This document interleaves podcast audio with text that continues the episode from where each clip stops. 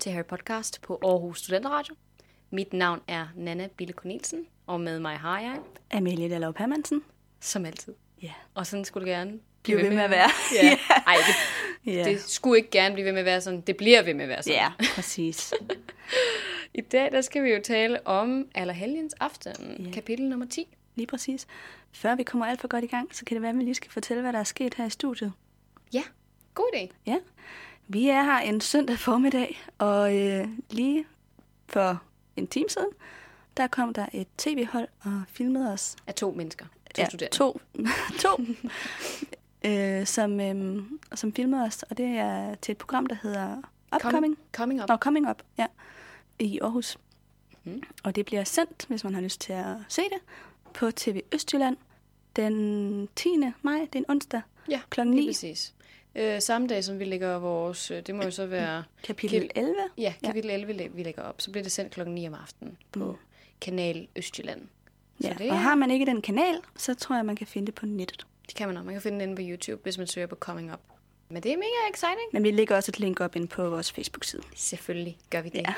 men, øh, men det var virkelig sjovt. Vi er jo ikke Ja. vant til at blive filmet. Vi er kun vant til at sidde og høre på os selv. Øhm, Det er første gang, jeg har haft make op på, mens vi har været i studiet. Ja. også her. Altså sådan en søndag morgen, der plejer jeg personligt også bare at dukke op med fedtet hår, og så en eller anden beskidt t-shirt, øh, og sådan et morgenånden. Men lige her til morgen, der var det lige full nine. Men ja, det ligner os ikke. nej, sådan er det, når man skal være på tv, så bliver man lige Så bliver man sådan lidt... Øhm, præstationsangst, ikke? ja, jo, og sådan lidt... øh, Hvad nu det hedder, når man går op i, hvordan man ser ud? Man går op i, hvordan man ser ud. Nej, det, hun brugte det sidste, det der udtryk, at man bliver sådan lidt... Øhm... Ej, jeg kan sgu ikke huske det. Self-obsessed. Ja. Sådan noget. ja, jeg bliver alt for selvbevidst, når man skal optages på tv. ja. Jeg vil ønske, at jeg ikke gjorde det, men det gør jeg. Det er jo også, fordi du ikke har prøvet det nok gange, kan man sige. Jeg har aldrig prøvet det. Ja, så er det jo, altså det har jeg heller ikke. Nej. Så der er jo Ja. a first for everything.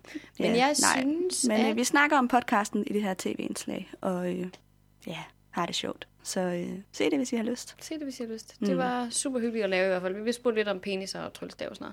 Ej, vi blev også spurgt om andre Vi ting. blev også spurgt om andre ting. men Det var det sjoveste spørgsmål. Ja, nu må vi se, hvad de øh, vælger at, at klippe med. Lige præcis. Ja. Men øh, Ja. jeg synes, vi skal gå videre til at snakke om, hvad der sker i det her kapitel. ja, lad os det. Og du vil gerne give resuméet. Det vil jeg. Ja, kapitlet hedder som sagt Alle Helgens Aften. Og det er et, øh, ja, det siger vi om alle kapitler, men det er et vigtigt kapitel. der sker flere ting. Først så bliver øh, Harry introduceret lidt mere til, hvad Quidditch går ud på. Oliver Wood, som er anføreren på Quidditch-holdet, mm-hmm. han fortæller Harry om, hvad alle boldene er til. Og så øh, øver de sig med golfbolde, som Harry skal fange i luften. Så øh, er de til forvandling, nej, Be- besværgelse, besværgelser. besværgelser med, åh, hvad er det. Phileas Flitwick. Flitwick, ja. Og der skal de øve sig i Wingardium Leviosa. Yes. Og Nana har i dagens anledning taget t-shirten på. It's Leviosa, not Leviosa. Lige præcis. ja. Og her bliver Ron og Hermione uvenner. Og det medfører så, at øh, Hermione samme aften, hvor der er fest, vælger at opholde sig ude på pigetoilettet Og grad. og græder. Hun er rigtig ked af det. Ja. Ja. Øh, og så slutter kapitlet af med, at der er en bjergtrold, der er blevet lukket ind på Hogwarts. Den øh, er ved at angribe Hermione, så Harry og Ron må skride til aktion. aktion. må skride til handling. Ja. Ja, de må skride til handling og, øh, og redde hende, og så er de vinder fra dette øjeblik. Ja, det er ja. nemlig. På en meget stille og rolig måde egentlig. De siger tak, men de ved godt alle sammen, Der er sket noget her. der er sket en forandring i deres øh, forhold til hinanden. Så Mm. fin lille gennemgang. Ja, tak. Yes, jeg synes, den første af karaktererne, som vi skal snakke om i dag, det må være Harry. Mm. Det er Harry, der, eller Harry fylder jo mest i alle kapitler, men han fylder særlig meget i det her kapitel. Man kan jo sige, at han er jo i glimrende humør, fordi han har jo lige mødt Fluffy, og er kommet helskindet fra mødet med den trehårede hund.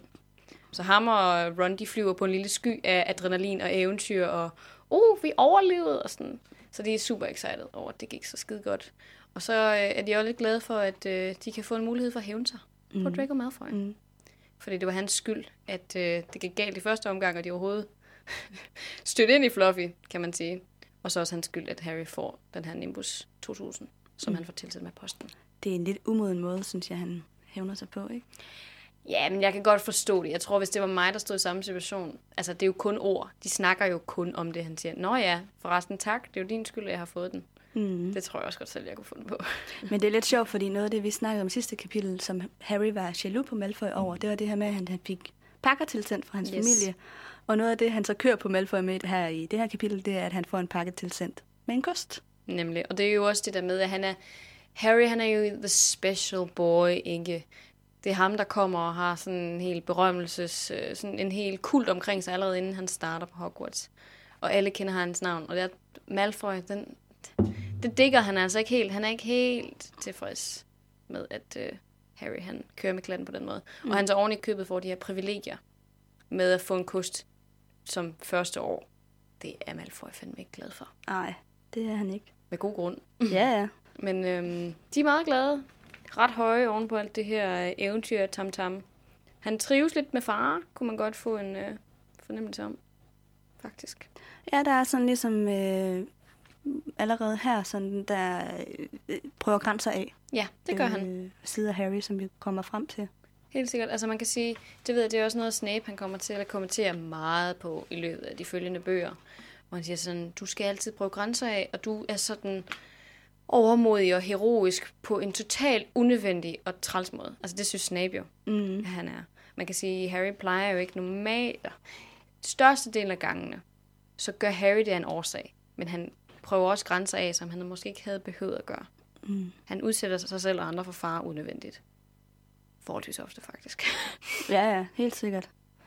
Noget andet, jeg synes, apropos, føler han sig meget særlig i det her kapitel. Ja. Han føler virkelig, I got this. Han har virkelig selvtiden i orden i det her kapitel. Og det er jo også dejligt på et eller andet måde, men han er det på en lidt arrogant måde, synes jeg. Ja. Øh, er og det irriterede mig. han irriterede mig faktisk rigtig meget, både ham og Ron. Og det er jo ikke for, det er igen det her med, at jeg, jeg, vi snakkede om, at man må jo godt kreditere de her karakterer, fordi overordnet er vi jo vilde med dem, men, men det, der er nogle ting, jeg vil, lægge- har lagt mærke til i det her kapitel, som jeg synes er træls. Mm-hmm.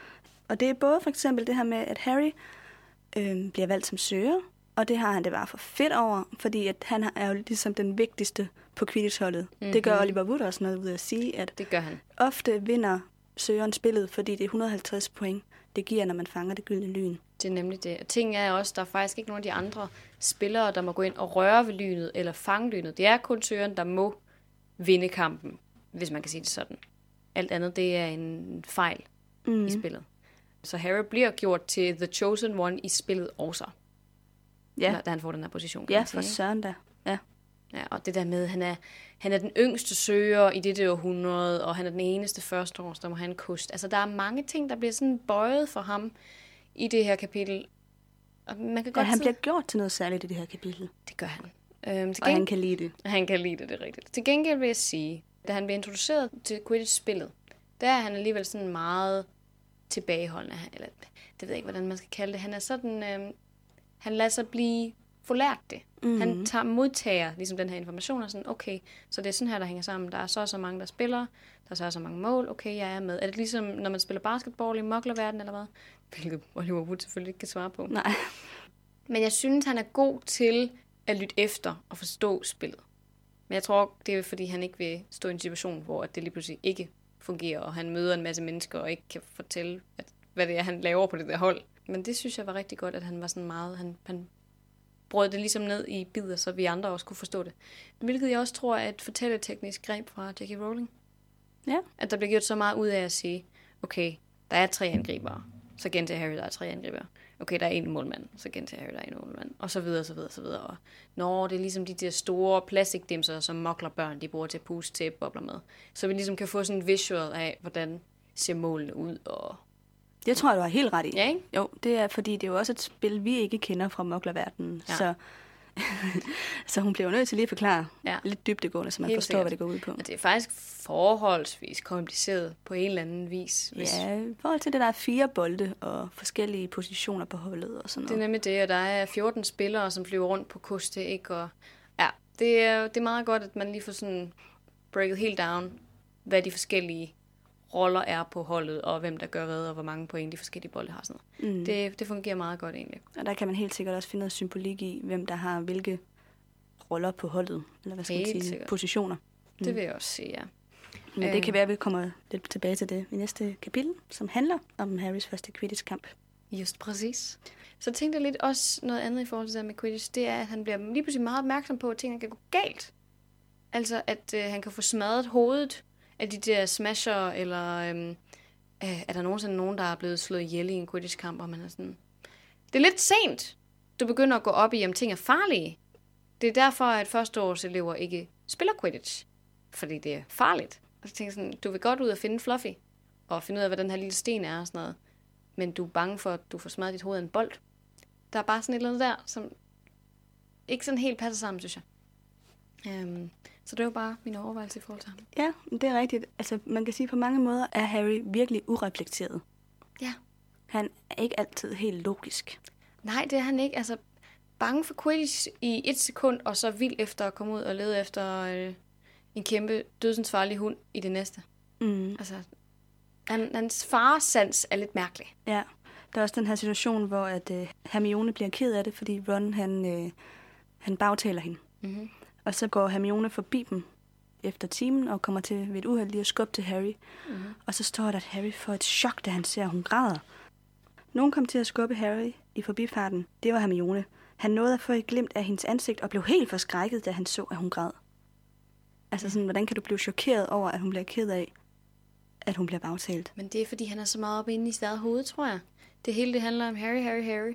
Og det, at hans handlinger og Rons handlinger for den sags skyld også påvirker andre mennesker. Det kan han ikke forstå. Mm. Og han har ligesom det her billede af Hermione som bedrevidende og arrogant, hvilket han også noterer i starten af, af kapitlet. Og han kan ikke forstå, at hun faktisk kan blive ked af det. Fordi det har hun ikke blevet indtil videre, så hun er nok ikke typen, der har følelser. Ja. Han får måske lidt strejf af dårlig samvittighed, skriver han. Ja. Og så kommer de ind til festmiddagen om aftenen, og de har lige hørt, at Hermione hun sidder ude på toilettet og græder. Mm-hmm. Og så kommer de ind til den her øh, festmiddag, så skriver J.K. Rowling, et øjeblik senere trådte de ind i den pyntede storsal og glemte alt om Hermi- Hermione. Så det er sådan, ja, de får lige et stik af dårlig samvittighed, men det var ikke længe. Nej, det gør det ikke. De, øh, de tænker ikke så meget over deres egen handlinger. Det gør de virkelig ikke. Men øhm, Det er ikke kun Hermione, de er træls for. nej. Der er også lige en, en, faktisk en parentes om Neville, ja. Ja. Professor Flitwick øh, sætter jo øh, eleverne sammen i par. Mhm. Og så er Harry lige ved at blive øh, sat sammen med Neville, som forsøger at få Harry som partner, men bliver så sat sammen med Seamus Finnegan, og det er Harry lettet over. Hvilket Mhm. også er noget pis, altså. Ja, det er det. Han er sådan, åh, det var, det var vist meget godt, jeg ikke lige fik Neville. Men er sådan, Du- gjorde det dig at arbejde sammen med ham i Ja, den her time? Hermione skal arbejde sammen med Ron. Ja. Altså, tror du, det er meget federe for hende? Ja, Næppe. Ja, jeg synes, øhm, han, er, han, er, han er en douchebag, men man kan sige, i forhold til ham og Ron, der er de jo meget på bølgelængde, ikke? Det er jo et, et godt lille, en, en god lille bromance, de vil få sig. De øhm, backer hinanden op, og de der ting. er lige ureflekteret. Er lige ureflekteret, ja, og de bonder ret meget over sport. Lige i det her kapitel. Hvilket jo er en, en typisk barne-drenge-ting, det ved jeg ikke. Ja. Det er, vel, det er vel noget, som folk generelt bonder ret meget over. Ikke jeg ikke personligt selv. Noget går ikke særlig meget op i sport, men øhm, det er dejligt, at andre gør. Og ja, som du siger, så starter han ud med at være rigtig, rigtig nederen over for Hermione. Og får så lige så stille og roligt øjnene op, for hun faktisk også har følelser. Selvom at han er ligeglad med det indtil det øjeblik, hvor hun bliver reddet for trolden, faktisk.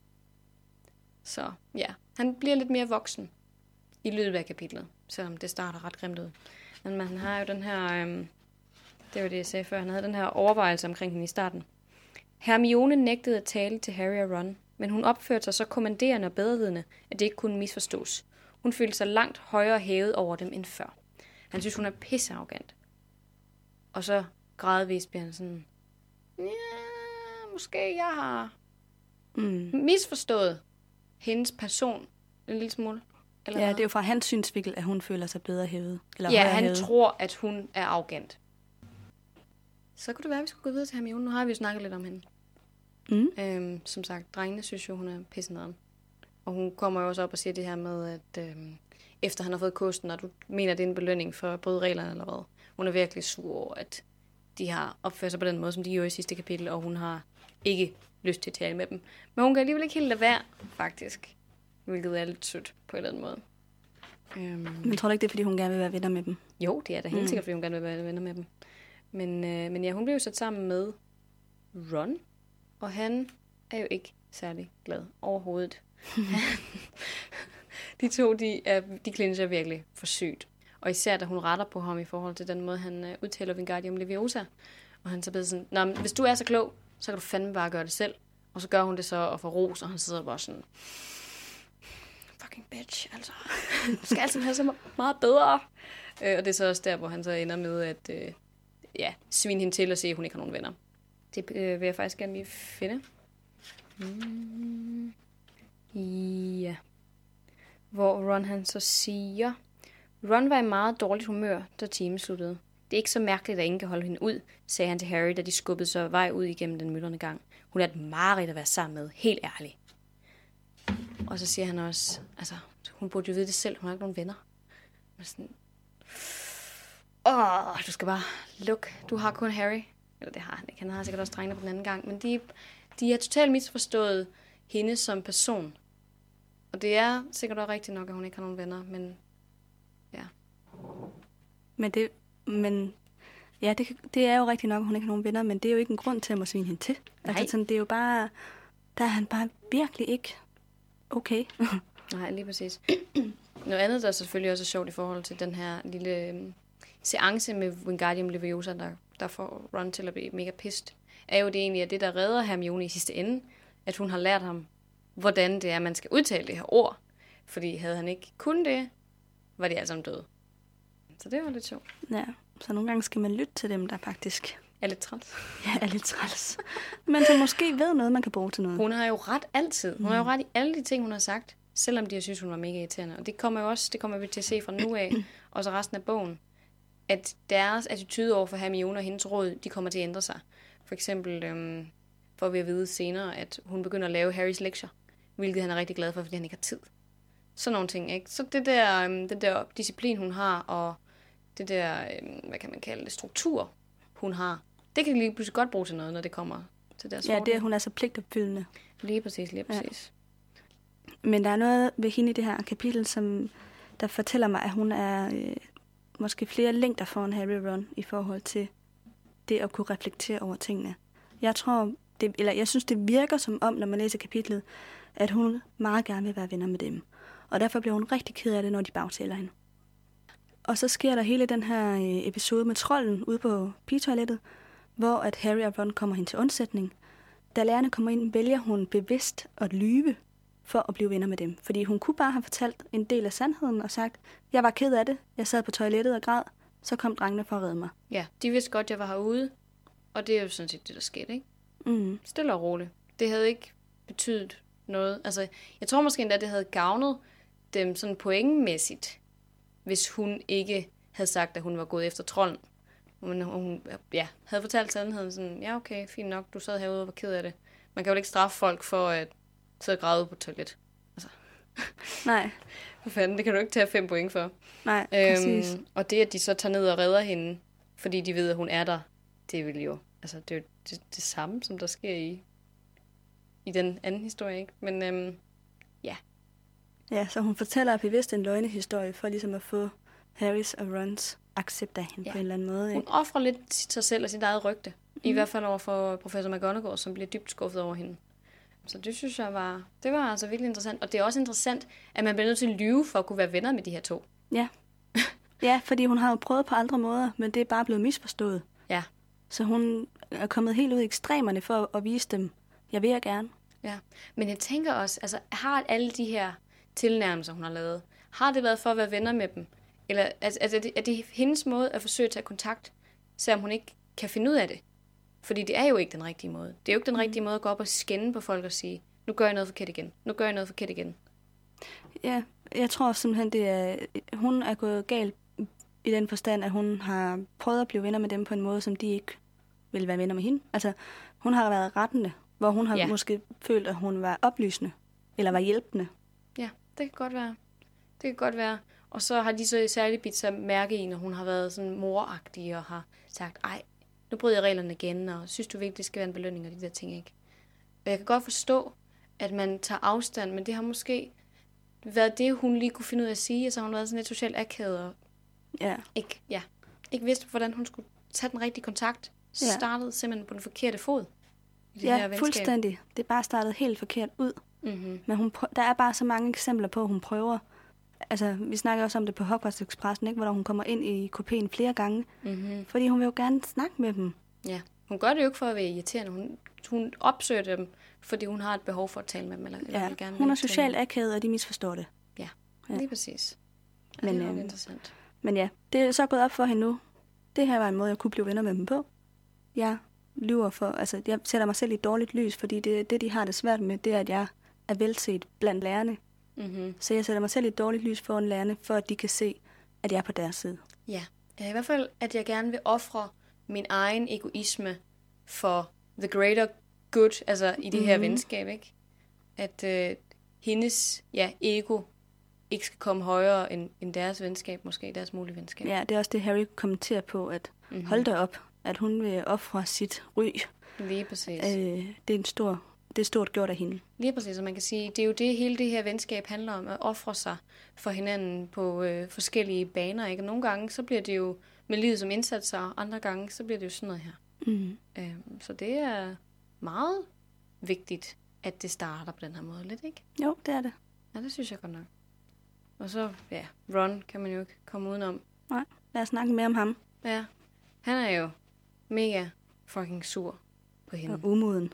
Mega umoden. Altså han, det har, det har været bygget op i løbet af det her kapitel, ikke? Han, eller i løbet af den her bog, sådan set egentlig, at han bare bliver mere og mere irriteret på hende, og det bliver værre og værre, hvor han til sidst eksploderer i den her kommentar, om hun ikke har nogen venner. Hvilket jo sår hende dybt, fordi jeg tror også, hun egentlig allerede godt kan lide ham på det tidspunkt lidt. Men det var ja, meget signifikant, at det faktisk er ham, der redder hende, synes jeg. Ja, det er første gang, han tager ansvar for noget, synes jeg. Ah, er det det? Han har forsøgt at støtte Harry flere gange. Ja, okay, han, okay, på den måde, ja. Han tager ansvar over for Harry. Ja, det gør han. Han tager ikke ansvar over for så meget andet, men han, det er det, at han ligesom stepper op, og så vælger at redde hende for... Altså, Harry gør det jo også. Mm. Men i sidste ende bliver det Ron, der slår den ud med dens egen kølle, Det er ham, der er udslagsgivende for, at det ender godt. nemlig. Ellers så ville det nok være gået galt på en eller anden måde, hvis han ikke havde fået den der idé, fordi Hermione, hun står jo frosset op mod en væg. Men det synes jeg bare var meget interessant. Og det er også bare sjovt for deres forhold, at det skal starte med, at de er så sure på hinanden. Hele tiden. Og slet ikke kan sammen. Det synes jeg virkelig.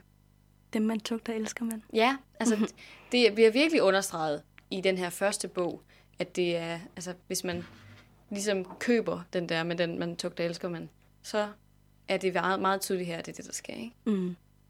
Ja, det synes jeg godt nok var lidt sjovt.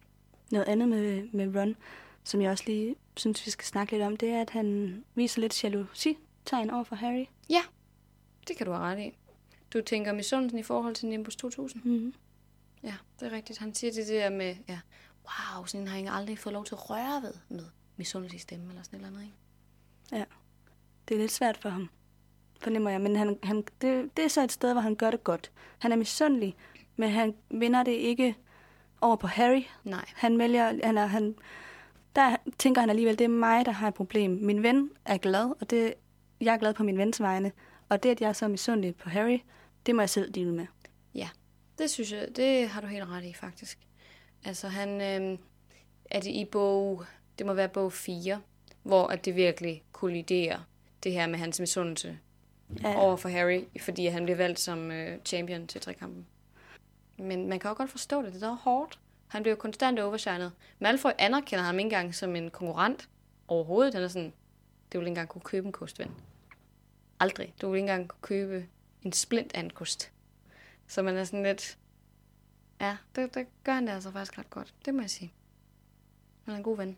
ja, det er han gennem det meste af bøgerne jo. Men øh, ham og Harry har alligevel en- et par episoder senere, hvor, hvor det går lidt galt. Men, Det er rigtigt, men det er fordi... men han klarer det flot i det her kapitel. Det gør han. Og jeg vil sige, at de to, de er også tit skyldige hinanden af et problem, kan man sige. Ikke? Altså, de, øh, de er begge to skyldige at der kommer øh, rifter i deres venskab på en eller anden måde. Det er Mm. ikke fordi, at Ron nødvendigvis er problemet hele tiden.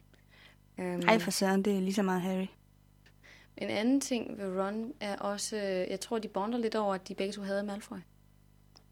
Ja, man ser jo også det der med, at øh, hvis der er noget, der kan samle folk, så er det at have en fælles fjende. Mm, helt Ja. sikkert. Altså, de har også forholdsvis meget til fælles i forvejen. De har lidt det samme gemyt i nogle henseender. er rigtig- Begge to ret sådan, øhm, som 11-årige drenge nu er, ikke? De skal ud på nogle eventyr og elsker far og gider ikke følge reglerne. Øh, men jeg tror alligevel, det binder dem sammen, at de kan være mod Malfoy. Helt sikkert. Øhm, Det- Det tror jeg også. Yes. Ja. Så synes jeg, at den sidste karakter, vi skal tale om i det her kapitel, det er Corino Squirrel. Mm. Fordi han optræder jo også et par gange i løbet af det her kapitel. Øhm, først så løber han jo øh, op i storstalen og råber, Oh my god, der er en trold!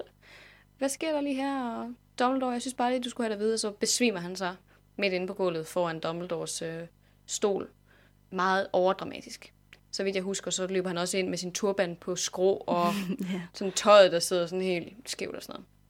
Øhm, og så øh, kommer han så også ned i badeværelset, efter at øh, de har slået den her trold ud, og dåner så nærmest ud over et af toiletterne og knuger sin hånd op til hjertet og sådan. Oh, virker sådan helt, ja, at vi besvimer en gang til, fordi de her børn, de er blevet udsat for den her trold. Og man er sådan, du overdriver virkelig meget. Altså, du er voksen. Du kan godt kontrollere sådan noget her. Du, som lærer på Hogwarts, der burde du godt kunne være i stand til selv at tage dig af en bjergtrold. Øh, og vi får jo at vide senere, at hans speciale er trolde, fordi han Ja. selv altså får den her trold ind i de her syv kamre inden de vise sten. Så det er sådan lidt, at han skulle være så pisse bange for den her trold, og ikke selv har taget sig af den det øjeblik, hvor han finder ud af, at den er der. Det er mega utroværdigt. ja, der prøver han jo at spille skuespil, men man tror ikke helt på det. Nej, ikke når man ved, hvordan det bliver senere, ikke? Altså, i hindsight kan jeg i hvert fald godt se, at han faker det for sygt. Ja. Og det må de andre lærere også tænke sådan lidt. Prøv at have tre børn kunne smadre den her trold, og du vælger at- dåne over et toilet. Altså, hvad er du? Jeg lærer jo også, at både Snape og Dumbledore nok har vidst det. For ja. Snape han forhindrer Quirrell flere gange i at komme ned til de vise sten. Ja, det er nemlig rigtigt. Han har jo også løbet op efter Quirrell, da han var på vej op til tredje korridor, øh, under den her seance med trolden. Hvilket er, hvorfor de begge to kommer styrtende med flagrende kapper og jeg ved ikke alt hvad. Tøj i uorden. Tøj i uorden. Ja, lige præcis. og all that fanfiction. Um, Ja. Må ikke, der har været nogen, der har fantaseret lidt om det. Sikkert, men de to... Uff. Quirrell og Snape? og Snape? Ej, det Altså, jeg tror ikke på det, men... Jeg nej, nej, ikke. jeg tænker bare, det er bare ikke sexy. Nej, Altså, det er mere det. nej, og så Voldemort. Ja, og så Voldemort er med, ikke? Det er sådan lidt en, en mærkelig trekant, Ja. som jeg ikke har lyst til at høre mere om. Nej. Så det- nej. Nej, men det er jo også ligesom det, vi taler om med, at Hagrid altså afslører hemmeligheder, og altså, Dumbledore nok godt klar over, at der bliver lukket en bjergtrold ind. Han har nok valgt, okay, der kommer en trold ind på skolen, og så, øh, så satser vi på, at der ikke er nogen, der dør af det. Mm. Hvilket er virkelig sådan ugennemtænkt på en eller anden måde. Jeg sad også og overvejede, hvorfor fanden holder han ikke alle eleverne inde i storsalen? Ja, det var da meget mere sikkert, end at skulle have dem spredt ud. Helt sikkert. Altså, så behold dem der, og så have præfekterne til at stå ved dørene, lige forsejle dem eller et eller andet, indtil bjergtrollen er blevet ordnet. Du kunne da bare sende sådan to lærere ned til bjergtrollen. Altså, Ja, ja, den er jo relativt simpel at slå ud. ja, altså hvis Ron kan, Ja. så kan Kan lærerne også min nærmere McGonagall, hun kan fandme sagtens få ja, styr på den. kål på sådan en kæmpe bjergetrold. Jamen, det, hele den der situation bliver bare håndteret så mærkeligt. Dumbledore kunne bare have sagt, I vil lige sidde Jeg fiser lige ned i kælderen. Så tager jeg mig ja, bjergetrollen. no Det worry, det ordner vi lige. Ja, Ja, men det er jo øh, igen, må ikke han med vilje lader øh, Harry og Ron og Hermione ligesom prøve at deal med det her selv. måske. Altså, Det er en udfordring, det han ved, de kan klare. Ja, altså det må man, det vil jeg i hvert fald formode, at det er det, der sker. Fordi den anden forklaring er, at han skulle være så ulogisk, at han tænker sådan, nå, nu lader vi dem lige gå lidt i panik og selv beslutte sig for, om de vil gå op i deres tårne og sådan noget. Og, og man så bare kan snige sig væk fra gruppen på den måde. Det giver bare ikke nogen mening. Nej, det gør det virkelig ikke. Det kan selvfølgelig være, at han har meget tiltro til 11-årige og op efter, hvilket han ikke burde. Men jeg ved ikke. Jeg køber mest den der med, at Dumbledore godt er klar over, at bjergetrollen kommer ind. Også fordi der er jo alle de her beskyttelsesbesværgelser øh, og ja. øh, foranstaltninger omkring Hogwarts, som gør, at der ikke kan komme noget ind, som ikke skal være der. Nej, lige præcis. Han må have fjernet et eller andet for, at trolden kunne komme ind. Så god en troldmand tror jeg simpelthen ikke på Quirrell er. Nej, at, nej fordi vi laver så senere, at det er Quirrell, der har fået trolden ind, men, Mhm. mm. Men nej, det har han ikke kunne gøre, uden at Dumbledore har opdaget det. Det tror jeg ikke på. Overhovedet ikke. Jeg kan egentlig også godt vide, hvordan fanden han har fået den ind i første omgang. Ja. Altså han... For vi ved jo, der er den der grotte. Det kan vi jo se på coveret af Boet, og det er jo også der, hvor de kommer ind med Mhm. båden, ikke? Men hvordan har han Kan fået... jeg vide, om det er den samme trold, som senere bliver installeret ned øh, for at beskytte hemmelig... Øh, Hemmelighed, nej, ikke hemmelighedskammer. Det viser sten. Øh, det viser sten, ja. Det er jeg ikke sikker på, det er. Tror du ikke også, det ville kunne genkende den? Jo. Lærerne. De vil nok tænke sådan lidt, hvorfor har du taget den samme trold ind? Måske. Ja, så skulle det være den trold, som de bare sådan, nu er den slået bevidstløs, lad os sætte den derned. Ja. Så skulle de i hvert fald gå med til, at det var den samme trold. Men ja. nej, jeg tror ikke, det er, jeg tror ikke, det er den. Jeg tror, nej. han finder en ny. Ja. Men ja, han faker det for sygt, ja. Det her kapitel. Ja, ja, helt sikkert. Og det ved både Snape og Dumbledore. Jeg kan godt forstå, at Snape han render rundt og er så sur, når han skal deale med det. Det er også træls, at Dumbledore han har sagt, at Quirrell godt må arbejde der, når han godt ved, at Voldemort er der. Ja, højst sandsynligt i hvert fald. Hvorfor lave alt det besvær? Mm. Åh, oh, den mand. Det er så typisk. Ja. Ja, Skal vi gå videre til den magiske verden? det synes jeg. Helt sikkert. Lad os snakke lidt om Quidditch. God idé. Ja. Det har jo øh, eksisteret næsten 1000 år, læste jeg på nettet. Oh. Mm. Og den første turnering med The World Cup, som det hedder i... Jeg kan ikke huske, hvad den hedder på dansk. Verdenskampen, tror jeg måske, man... sådan noget. Første turnering var i 1473, Mm-hmm. og i begyndelsen var det kun europæiske lande, der deltog i den her turnering. Mm. Men øh, det blev senere udvidet. Ja, det er ret interessant. Øhm, lige lidt minifaktor for dem, der ikke kan huske, hvad der lige indgår i et Quidditch-spil. Så skal vi have 14 spillere, altså 7 spillere på hvert hold. Der er seks mål, og der er fire bolde. Det vil så sige, at vi har en målmand på hver hold, tre angribere, to baskere og en søger. Hvor Harry han så bliver søger. Og de har så den her trumler, to smasher, og så det gyldne lyn. Og det er sådan set det, der indgår i spillet. Så får man så 10 point hver gang tromleren ryger ind i et mål, og 150, når det gyldne lyn bliver fanget. Mm. Og kampen slutter, når lynet bliver fanget. Først når lynet bliver fanget.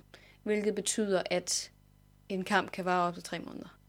Ja, det er i hvert fald den længste, de har haft på Hogwarts. Jeg tror faktisk ikke, det var på Hogwarts. Var det ikke det? Det tror jeg, den måde, det bliver sagt i bogen, der lyder det, som om det var Hogwarts. Mm. Fordi han siger, at så derfor havde vi brug for udskiftninger hele tiden. Men det tror jeg simpelthen ikke. At det, jeg tror, at han taler om en verdenskamp. Eller noget i den retning.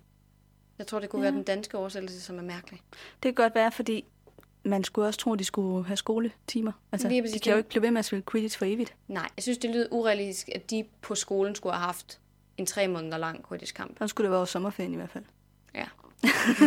Ja. Og der spiller de jo ikke, øh, eller der er der ikke nogen, der, der er i skole, kan man sige, så det lyder også usandsynligt. Ja. Jeg tror, det er på verdensplan, at han mener, at rekorden er. Ja, der er nok sket en oversættelsesfejl. Det tror jeg også helt sikkert.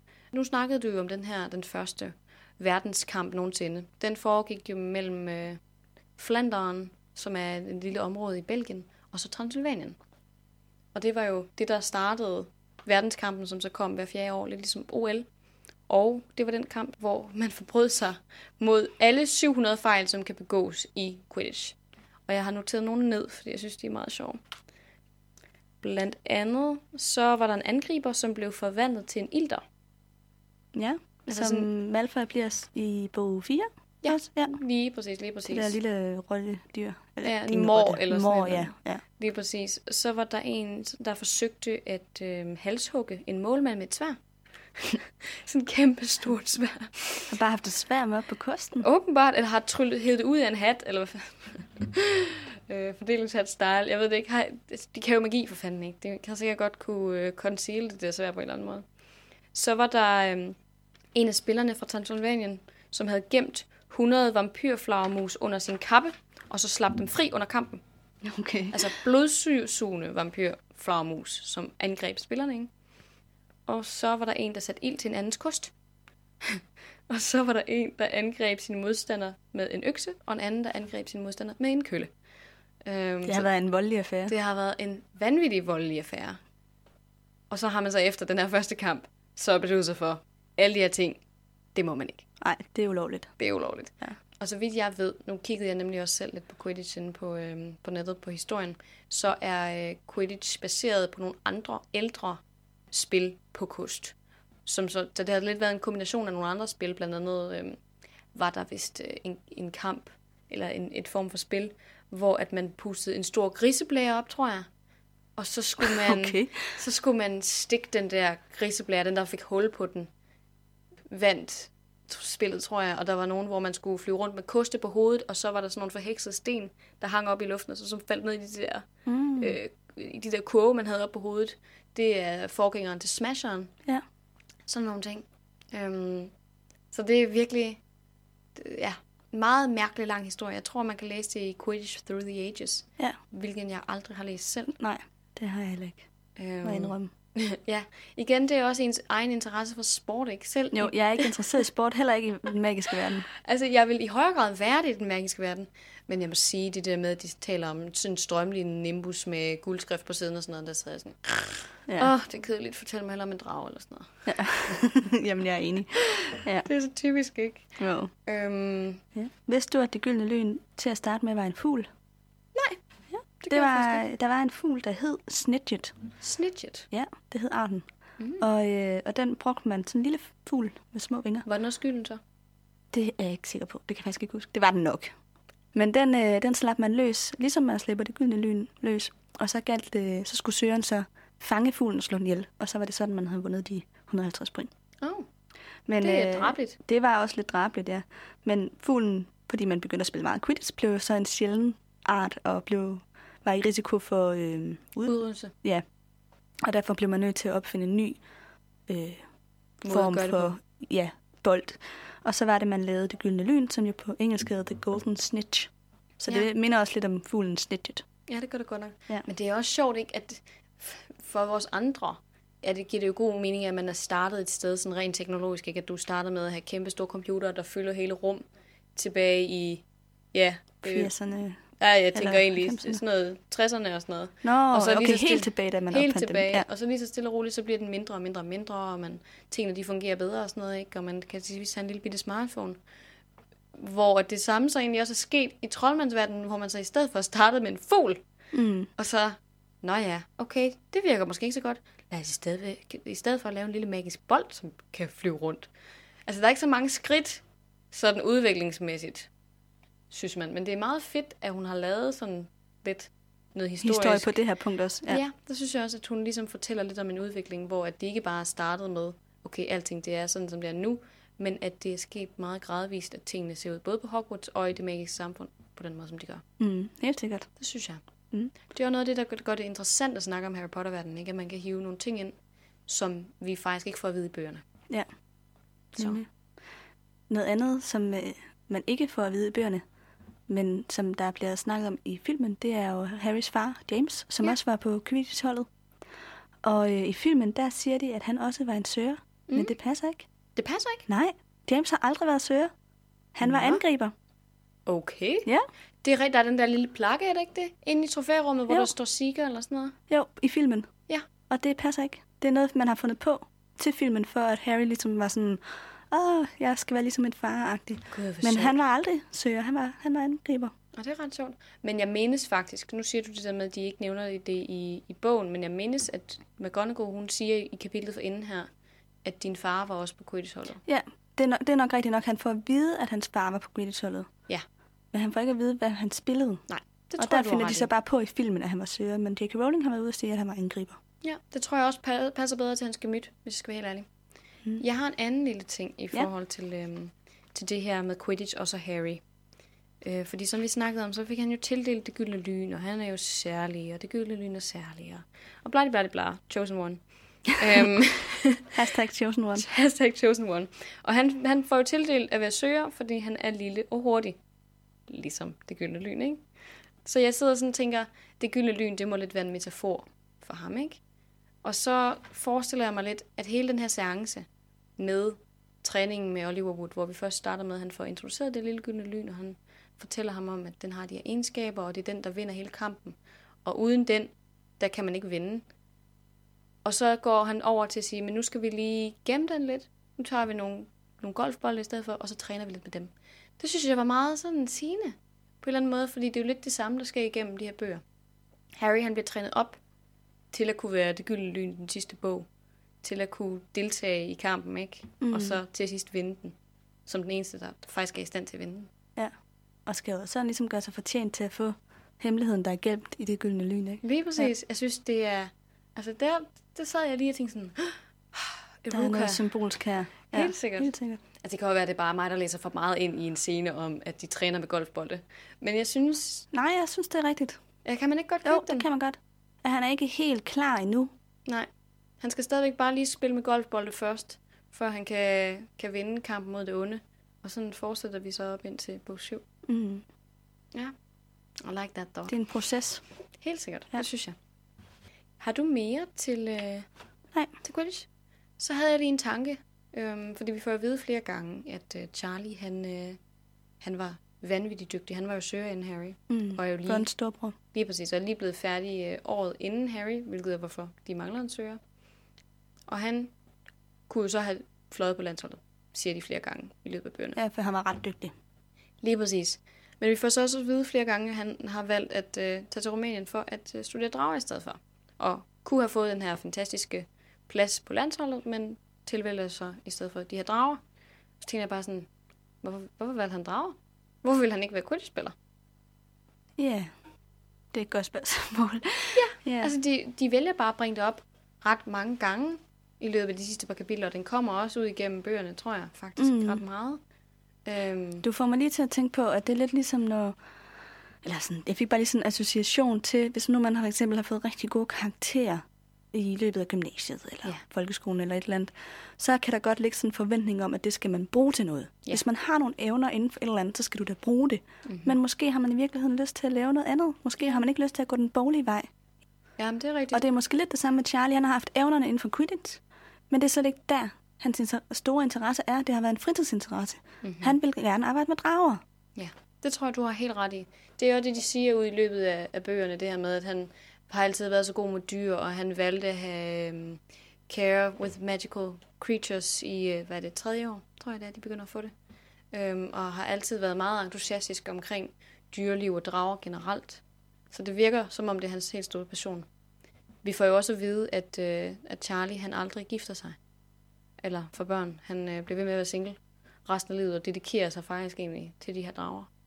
Så jeg synes bare, det var en sjov ting, de blev ved med at hive ham ind og sige, ah, du kunne være, du, det kan være, du er endnu Mm. bedre end Charlie Weasley.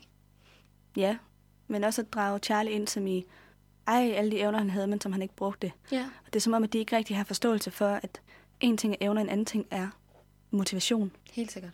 Man skal arbejde med det, man har lyst til. Det skal man nemlig. Og det skal de andre respektere. det skal de. Det, øh, der er lidt, øh, igen sådan lidt uddannelsesnopperi, ikke? Eller sådan, nu er det så i forhold til sport. Ja. Men øhm, Den tror jeg helt sikkert også godt, man kan finde. Ikke så meget i Danmark, men øh, i USA for eksempel. ja, for søren, ikke? Så Sådan- får man jo de der legater på baggrund af, at man er god til en eller anden sportsgren. Lige præcis. College football og sådan noget. Øhm, så ja. Ja. Altså der kan man føle sig tvunget til at fortsætte mm-hmm. mm. i den bane, selvom det er måske noget helt andet. Nemlig, fordi folk de har ligesom idealiseret, ido- idoliseret dig og har, har en forventning til, at du skal være en stjernespiller eller sådan noget i den retning. Ikke? Ja. Jamen, det er rigtigt. Det er meget interessant. Øhm, jeg har ikke lige mere til Nej, Charlie. Det var bare det en lille, en lille Ja. tanke. Interesting. Og så tænkte jeg, badeværelser. Ja. Nu ved jeg godt, at vi snakkede lidt om badeværelser sidste gang også, ikke? Men der sker mange ting på badeværelser generelt. Altså nu har vi lige haft trolden, der er blevet smadret, ikke? Øhm, af de her tre børn, eller så faktisk kun Harry og Ron. Den besvimer nede på, på det her badeværelse. Jeg tror, det er nede i nærheden af kælderen eller sådan noget. Så har vi Hulken Huldas badeværelse, hvor de brygger polyjuice elixir, som også er indgangen til basiliskens øh, kammer. Mm. Og så øh, er det det samme badeværelse, hvor øh, Draco Malfoy han øh, går hen, når han bliver mere og mere deprimeret. Og hvor han I så også, bog 6. I bog 6, lige præcis. Hvor han også er tæt på at blive myrdet af Harry. Øh, ikke med vilje, men stadig ret tæt på at dø. Øhm, og så har vi selvfølgelig vejledernes badeværelse med ægget, som øh, Harry han prøver på at åbne i bog 4. Øhm, der, der sker mange ting på badeværelser. Som ikke nødvendigvis har noget med bad at gøre.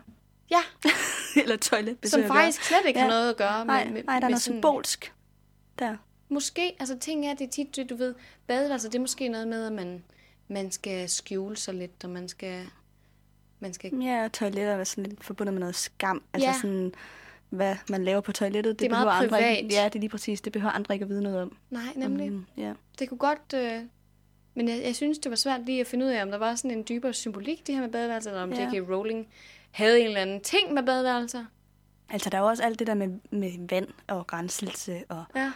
få en ny opfattelse af tingene og sådan noget måske. Jeg ved Ja. ikke.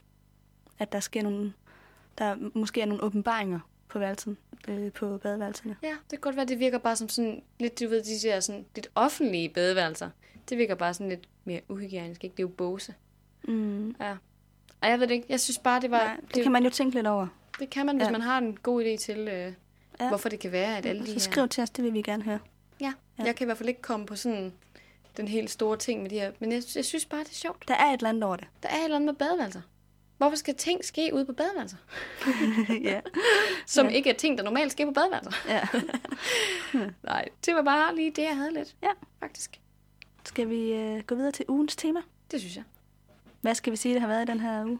Det har da selvfølgelig været venskab. Ja. Kunne det være andet? Ja. Nej, eller nej, det kunne det ikke. ja, det er jeg enig i. Der bliver lagt en kæmpe stor grundsten. Det gør der virkelig. Mm. Og det er jo også på tide. Ja. Fordi de har bygget virkelig meget op til det her. Og Ja. de er bare blevet mere og mere onde over for hinanden. Ja, jeg har virkelig glædet mig til, at nu kunne de blive den trio, som man elsker dem for. ja. De, er ikke, de er ikke rigtige, hvis de ikke er sammen. Mm. Fordi Hermione, hun fuldender de to drenge. Det gør, de, det gør hun virkelig. Og hun er heller ikke god uden dem, fordi så bliver hun... Ja, de giver hinanden noget. Det Det synes det er jeg jo virkelig. det, man siger, at... Eller, jeg ved ikke, om det er noget, man siger, men at de rigtige venner, det er jo dem, der får det bedste frem i en. Det er nemlig det. Så øh, Jeg tror, at det gør bliver- de tre ved hinanden. Lige præcis. De bliver alle sammen mere reflekteret og klogere og stærkere og modigere. Det er jo også... Mm. Altså for eksempel Hermione, hun, hun offrer sig jo. Hun bliver modigere, når hun er sammen med drengene. Hun havde ikke været op og finde Fluffy, hvis ikke det var, fordi de havde hævet hende op. Hun havde ikke offret sig, hvis det ikke var på grund af de to. Så hun bliver styrket øh, sådan Gryffindor-wise gennem det der venskab. Og de to andre bliver klogere og mere reflekterede, Nuanceret måske også. nuancerede. For, øh, ja, mås- bliver måske også mere tolerante, ikke? Især Ron, tror jeg, for, øh, for indsigt i nogle ting, han ikke normalt ville få, hvis, hvis han ikke havde lært hende at kende. Mm. Ja, det giver hinanden noget. And love, bla bla bla. Ja. Alright. Sidste segment. Ja. Freestyle. Frileg. Frileg, yes. Jeg har øh, tænkt lidt over, hvorfor Harrys kost hedder en nimbus. Ja. Så det prøvede jeg at slå op. Hvad, øh, om der er noget symbolik, eller om nimbus betyder noget. Mm-hmm. Og det betyder åbenbart sådan en halo, eller halo. Halo. Halo. Halo, Ja. den der øh, ring, man ser på sådan nogle religiøse billeder. Ja, sådan helgen, helgenbilleder og engle og sådan noget. Ja, lige præcis. Der er den der gode gyldne ring bagved. Mhm. Mm-hmm. Det er jo det er Nimbus åbenbart også. Nå. Så det er et andet ord for sådan en halo. Så der er sådan lidt noget guddommeligt over en Nimbus. Ja, 2000, det lyder også bare fancy. Ja, ja, ja. Altså, så kan man tolke i det, hvad man vil, men der er jo... Altså, det er jo, vi hører, det er en sjælden kost, og det er en meget dyr kost, så det er for de få. Mhm. Øh, og det er på en eller anden måde at gøre Harry til noget mere specielt, at han får den her næsten religiøse kost. Ja, næsten guddommelig, ikke? Mm. Og så Malfoy, der skal køre, øh, flyve rundt på det der Comet øh, 62, eller hvad det var, den hed. Ja, jeg kan ikke lige huske det. Den lyder i hvert fald mere øh, som en discount-version. Ja, Ja. Bare ud fra navnet, ja, ikke? ja, jo, jo. Ja, det er altså meget, meget sjovt, det synes jeg. Mm. Nå. Så, øh, så har jeg også tænkt lidt over trolden i det her kapitel. Øh, og jeg søgte lidt på, på Google, og kom så ind ved et tilfælde på en hjemmeside, som jeg ved ikke rigtig lige helt, hvad det er for en form for hjemmeside. det, er Det sådan, lyder, som, det er det, sådan det lidt lyder en- lidt slibrigt. det er sådan lidt sektagtigt. Jeg kan ikke rigtig finde ud af, hvad det er. Men det er i hvert fald sådan en hjemmeside, hvor en masse Harry Potter-fans har lavet en masse symbolik over Harry Potter. Må jeg spørge, hvad den hedder? Og jeg kan ikke lige huske det. Jeg kan finde det, hvis det er. Hvis der er andre, der også har lyst til at gå ind og kigge. Men det virker sådan lidt... Hmm, suspekt. Men sådan, ja, meget religiøs tolkning af Harry Potter. Okay. Og det er spændende, men, øh, men ja. Noget, jeg sådan synes var spændende på den side, det er jo så de her symbol- symbolske tolkninger, de er lavet, og man kan tage det, som man vil. Men de har lavet nogle øh, tanker om trolden Mm. i det her kapitel. Og, øh, og der står så om den her trold, at for at en alkymist skal kunne producere de hvide sten, skal han eller hun overkomme sin gamle mentalitet. Man skal stoppe med at se verden ud fra et egocentrisk og polariseret syn. Mm-hmm. Og i det her kapitel symboliserer trolden så det gamle verdenssyn. Øh, altså det her med, at man lever udelukkende ud fra biologiske instinkter. Man kører kun på ja, Sin drifter. din, sin drifter lige præcis. Og Hermione symboliserer så i den her sammenhæng øh, den nye måde at se verden på. Hun er den reflekterende, som ændrer Harrys og Rons opfattelse efter den her møde med trolden. Så øh, der er ligesom sådan en, Det er et en skift. overgang. Ja. Trolden er en overgang fra at se verden meget sort-hvid, til at være mere reflekterende og se verden som lidt mere nuanceret billede. Ja, okay. Jeg tænkte egentlig også godt, trolden for dem alle sammen... Altså ikke, ikke at, at Hermione hun skulle symbolisere sådan det nye, fordi hun er jo også selv fejlbarlig. Hun er jo ikke den nye Jesus. Nej, nej, overhovedet ikke. Ja, Altså, ja hun bliver lidt halvgjort ind på den her sigt. det lyder virkelig creepy. Man kan tage det, man, som man vil. Og man Ja. kan, det er jo en dis- jeg siger det her for at, at gøre det op til en diskussion, men jeg synes, det er interessant, fordi trolden jo gør det her med at leve uden, udelukkende ud fra biologiske instinkter. Ja, helt sikkert. Jamen det, igen, det er måske også det, de alle sammen gør op indtil nu. Drengene, de gør det, de vil. De farer i flæsket på andre, hvis de har lyst. De kommer op og toppes med Malfoy. Altså, de følger konstant deres lyster. Hvis det er sport, hvis det er mad, så mesker de sig i det, ikke? Og Hermione, hendes helt store ting, det er, at hun vil bare være bedre og klogere og mere og mere og mere og mere. Og mere. Hun øh, vil suge alt til sig. Og hun vil gerne have anerkendelse for det, hun ved også. Hun har sådan et eller andet egoistisk drive op indtil nu, som, som også bliver ja, slået lidt ihjel sammen med trolden, ikke? Mm. På en eller anden måde. De, de forener sig. Ja, helt sikkert. Jeg synes mm. godt, jeg kan, jeg kan se det. Ja, og så relationen til de vise sten, at, at der skal ske en, en, øhm, Overgang. en overgang for at kunne nå evigt liv. Helt sikkert. Mm. Det minder mig også lidt om sådan noget Scientology, eller sådan den der... Hjemmeside. Nej, ja, eller sådan, ja, sådan det der med, at man skal hele tiden nå en højere Næste stadie niveau. af, øh, hvad, hvad de kalder det, Bevidsthed. Op, oplysning og bevidsthed, ja. De har også tolket rigtig meget på det gyldne lyn, men. Okay. øh, det synes jeg faktisk var meget interessant. Så det, men jeg vil vente med det til næste kapitel, for der fanger Harry jo det gyldne lyn. Man kan sige, at den, den her gang har det jo ikke været særlig meget spil. Vi har bare talt om det gyldne lyn. Den er ikke engang kommet ud at flyve. Nej, Så jeg synes uh, umiddelbart, det er fint nok, vi lige gemmer den Ja. lidt. det er lige en teaser Det er lige en næste teaser. gang. Ja. Ja, lige præcis. Så vil jeg gerne lige tage citatet. ja, lad os slutte af med det. Det er jo næsten oplagt, hvilket citat jeg vil vælge. Øh, men nu kommer det alligevel. Men fra det øjeblik var Hermione Granger deres ven. Der er visse ting, man ikke kan gå igennem sammen, uden at blive venner for livet. Og besejringen af en stor, grim bjergtrold er en af dem. Mm. Og så vil vi også gerne lige sige tak for alle de søde kommentarer, vi får, og alle de søde anmeldelser, vi får inde på iTunes. Det er Det- dejligt. Det er mega sødt, og det hver eneste glæder os rigtig meget. Øhm, og bliv endelig ved med det. Som sagt, fem stjerner. Jeg ved ikke, om jeg behøver at sige det hver gang. øhm, men det kan vi godt lide, og vi elsker at få beskeder, og vi elsker, at, øh, ja, at I skriver til os, eller skriver inde på vores side. Det øh, er Mm. super fedt at se. Og det er der rigtig mange, der gør. Øh, det er også derfor, vi svarer meget kortfattet. det skal man ikke tage personligt. Det, det gør vi til alle. Ja. Det er helt sikkert og vist. Mm. Men øhm, så vil jeg sige tak for det, Amalie. Ja, tak for det, Nana. Mm.